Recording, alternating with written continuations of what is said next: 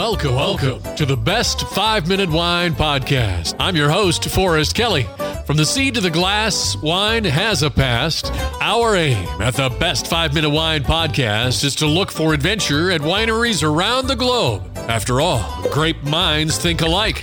Let's start the adventure. Our featured winery is continue our conversation with Michelle Bredeson of Carlos Creek Winery. In our last episode, Michelle, you were speaking about your events, and I cut you off before you could tell us about your beer event. Well, we do have our two beer events. So those are more beer focused. That's um, we just started a Minnesota Craft Lager Fest. This year will be its second year. That happens in June, and then we also have our Oktoberfest. So those are two more beer centric festivals that we do.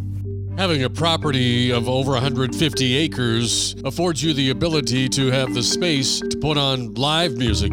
We bring in music from all over Minnesota. So um, we get a lot of musicians from the Twin Cities. I would say most of our musicians are out of the Twin Cities or Duluth area. Um, we do also have a, a, few local, more local bands um, from more around central Minnesota area that come out too. But I would say most of our music that we have on the weekends, we do live music every Friday night in the brewery.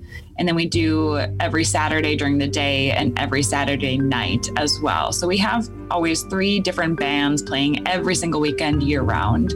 Looking at the website, carloscreekwinery.com, I see you've got a, quite a selection. You've got the white, rose, red, fruit, sparkling wine, Minnesota Nice series, your dessert wines. Okay, I'll let you start wherever you want on your wine selection. Yeah, we make it all.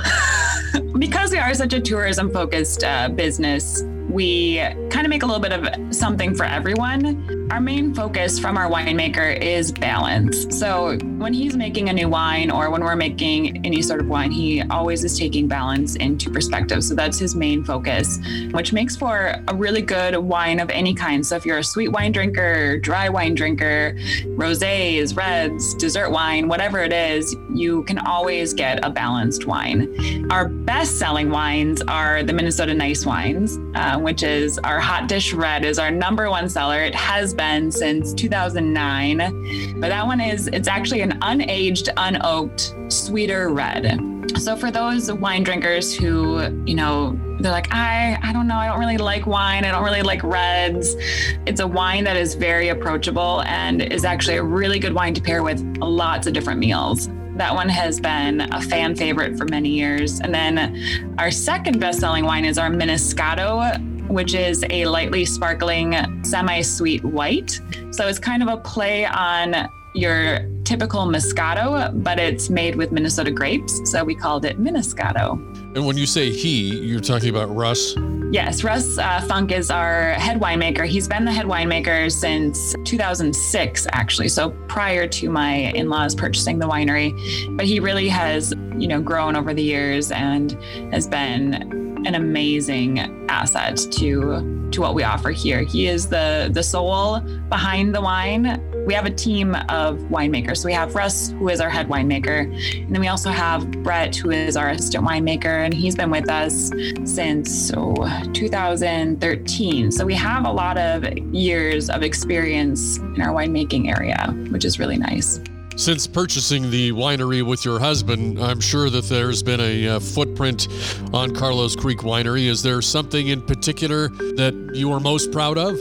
I'm probably most proud of the customer service aspect that they'll receive. Our team again, we all have this joy focus. Our number one goal is to ensure that our customers, when they're here, that they one find something that they really enjoy to drink, and we don't care what that is. If it's sweet, dry, oaked, unoaked, whatever flavors they like, our staff will help them find what wine um, of ours will be their new favorite.